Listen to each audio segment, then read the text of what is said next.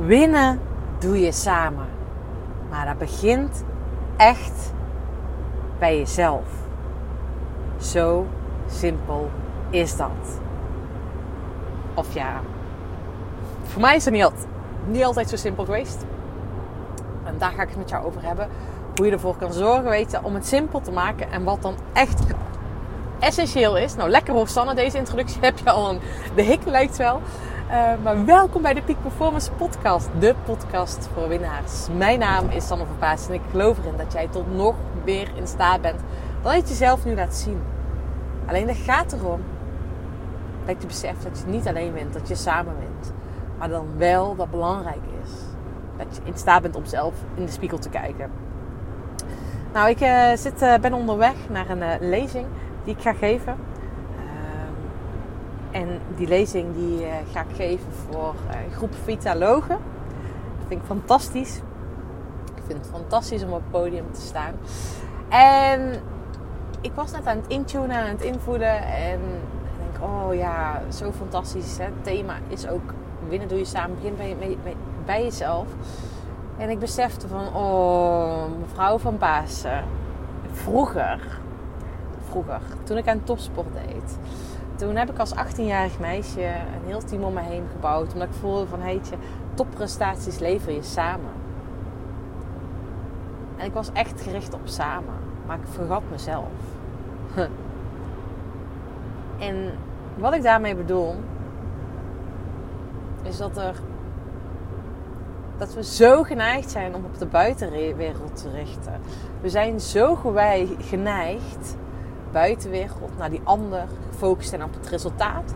Alles in die voorwaartse beweging. En we vinden het zo, zo lastig om te vertragen, om rustig aan te doen, om te voelen wat er bij jou gebeurt. En even heel concreet bij mij, naar mijn uh, bruggetje wat waarschijnlijk jou ook gaat raken, uh, is het volgende. Mijn bruggetje is namelijk.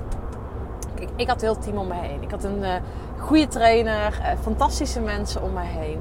En ik deed nog een topsportcarrière. Ik runde dus mijn team met mooie mensen om me heen. ik woonde op kamers vanaf mijn zeventiende. En ja, vanuit mijn ratio volgde ik heel goed klakkeloos het trainingsschema. Alleen je kan een heel team om jou heen hebben staan. Maar als jij niet in staat bent om glashelder en eerlijk te communiceren naar de ander wat jouw behoeftes zijn, wat er bij jou dwars zit, kunnen zij er niet op anticiperen. En misschien anticiperen zij wel erop omdat zij ook de onderstroom wel voelen, omdat zij het wel aanvoelen. Uh, maar dan blijft er altijd iets in het niet weten hangen, in het Oh wauw, ik ga hier langs een fort bij Utrecht. Vind ik altijd zo mooi. Daar ben ik ook een keer geweest. Voor een hele mooie wandeling. Mm, leuk. Oh, het doet me denken aan de... Oh, een mooie wandeling. Oh, dat is mooi hè. Dus dat je gewoon herinneringen ophaalt zo tijdens het autorijden. Mm. Ja, ik moet ook gewoon even voelen van wat doet dit nu met mij? Dat, dat ik jou in jouw verhaal even stoor met mijn eigen gevoelens. En dat is precies, weet je al, wat we mogen doen. Wat gebeurt er in jou? Wat gebeurt er? Waar heb jij werkelijk behoefte aan? Maar op het moment dat jij, als je samen wil winnen, als je met een team wilt winnen, als jij topprestaties neer wil zetten, maar weet je wel, als je alleen maar gericht bent op de buitenwereld en jouw binnenwereld niet voelt, maar doorgaat, brutaal bent in mijn geval. Ik voelde langere tijd al toen tijdens mijn, topsportcarrière dat ik rust nodig had. Ik, uh, ik bleef maar gas geven. Ik, moest en zou winnen. En dat trainerschema had ik. En dacht ik, ja, weet je wel, ja, ik voel me misschien wel een beetje vermoeid. Maar uh, ja, nee, nee, nee. Gewoon gas erop. Gewoon gas op die lolly. En ik bleef dus maar elke keer tandje bijschakelen.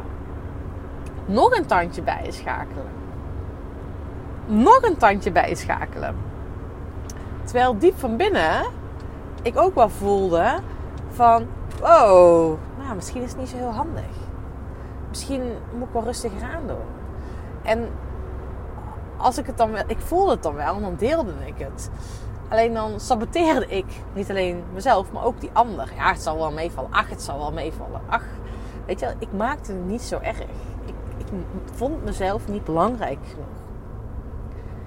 En ondanks dat ik een heel goed team om me heen had. En nou, ik ben ook echt mega dankbaar voor welke topprestaties ik neer heb gezet met de mensen om me heen. Echt fantastisch. Maar als ik nu als volwassen vrouw terugkijk op mijn, was het, prepuberfase. ik was 21. we zeggen wel dat we volwassen zijn, maar je bent dan echt niet volwassen. Hè? Dat hoef ik je natuurlijk ook wat te vertellen. Op je 21ste ben je echt niet volwassen. Je hersenen ontwikkelen nog tot je 25ste minimaal. En dan, uh, daar hadden we het gisteren nog met mijn, uh, met mijn uh, de opsteller, waar ik het opstellingenwerk van heb geleerd. Hadden we het nog over dat 90% van Nederlanders niet eens volwassen ben, is, is, bent. Nou, I don't know. Um, dus. Ja. Ik was destijds dus niet in staat mijn behoeftes daarna te luisteren, om dat te communiceren, zodat we samen topprestaties neer konden zetten. Dus winnen doe je samen, maar het gaat erom: ben jij dus in staat om jouw behoeftes ook aan jouw team door te geven? Ben jij in staat om werkelijk te communiceren wat je mag communiceren, wat je moet communiceren? Of blijf jij vol oordelen, meningen zitten, aannames zitten en doe je die niet checken, deel je die niet? En roddel je misschien wel. En jij als leider, jij als winnaar. Het is essentieel dat jij dus jouw onderstroom in jouw lichaam gaat voelen. Want als jij bereid bent om jouw onderstroom te voelen, dan kan jij ook anticiperen op de triggers die jij van buitenaf krijgt. En wat ik hierbij bedoel, is we gaan constant in de fight, flight, freeze modus constant gaan we in die fight, flight, freeze modus. Constant. Omdat we als kind zijn zo zijn geprogrammeerd om ons veilig te voelen. En op het moment dat jij in de fight, flight of freeze modus komt, is jouw stressmechanisme geactiveerd wordt. Ben je niet meer volledig aanwezig, dan ben je afwezig in jouw lichaam. Uh, dan kom je in de verkramping te zitten. Ben je niet in je lijf geland. Nou, zo kan ik nog even doorgaan. En dat heeft natuurlijk consequenties. Um, voor hoe jij staat als leider. Want dan voel je letterlijk dat iemand in zijn hoofd is. Het niet embodied, niet gelooft wat hij zegt. Ga er maar eens na. Hoeveel mensen geloof je nu echt wat ze zeggen? Heeft hiermee te maken omdat ze vanuit een overlevingsmechanisme aan het handelen zijn. En dan krijg je ook nog het fenomeen dat heel veel mensen zeggen: Ja, maar ik heb het toch niet gezegd. Ik hoef het helemaal niet te vertellen. Want ja, daar hebben ze dan, hè, dan, dan was wat ze niet weten, wat niet deert. Nou, dat is dus wel zo. Wat niet weet, wat niet deert. Dat is zeker deert het. Wat mensen niet weten. Mensen voelen het. Op een onbewust niveau weten mensen het. Ik heb zelf een paar klanten die. Uh, dat, vind ik, dat ik zo mooi. Eén klant wilde uitstappen met zijn compagnon. dat is echt een mooi verhaal. En op het moment dat hij wilde gaan uitstappen met zijn compagnon zei zijn compagnon, had heel lang over getwijfeld om dat wel te delen, om dit, om dat. Zei zijn compagnon, ik wil eigenlijk ook vanaf. Dan denk ja, had je dat geen half jaar eerder kunnen delen? Want op hangende pootjes was hij het gaan vertellen. Maar dat is wat er in de dynamiek heel vaak gebeurt. Dat de ander het ook wel voelt of iemand nog echt aanwezig is in de business. Of afwezig is in de business. En misschien kunnen ze het niet pinpointen, maar op een dieper niveau weten ze dat. En daar gaat het om. Ben jij bereid om zelf in de spiegel te kijken? Ben jij bereid om jouw onderstroom te voelen? Ben jij bereid, als jij samen wilt winnen, als jij die resultaten neer wil zetten, om echt naar jezelf te kijken? En niet alleen te kijken, te voelen. Afgelopen week gebeurde er ook nog iets. Zei een vriendinnetje tegen mij. En ik voelde gewoon mijn lichaam zo plop, in elkaar schieten. En toen ging ik even voelen. En dacht ik, oh, dat is mooi, dat is interessant. Oké, open maar weer. In plaats van dat ik tegen haar in de aanval ging of wat dan ook. Hè, in die fight, flight of freeze modus gaat. Iedereen heeft een natuurlijke aanvalsmechanisme.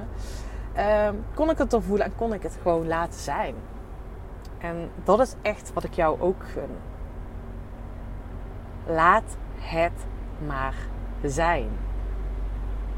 Ga maar voelen. Nou, mocht je ermee in de bak willen. Um, oh, nou. Heel vet. De deuren van het op koers traject gaan open. De wachtlijst gaat open. Iedereen die de Secret Invite ontvangt, krijgt echt kans op een mega vette nou, aftrapbonus.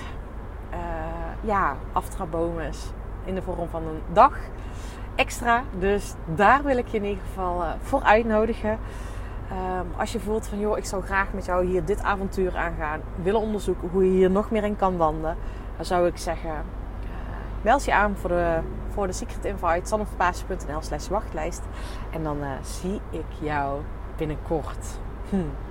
Nou, lieve jij, hele fijne dag en we spreken elkaar. Doei doei!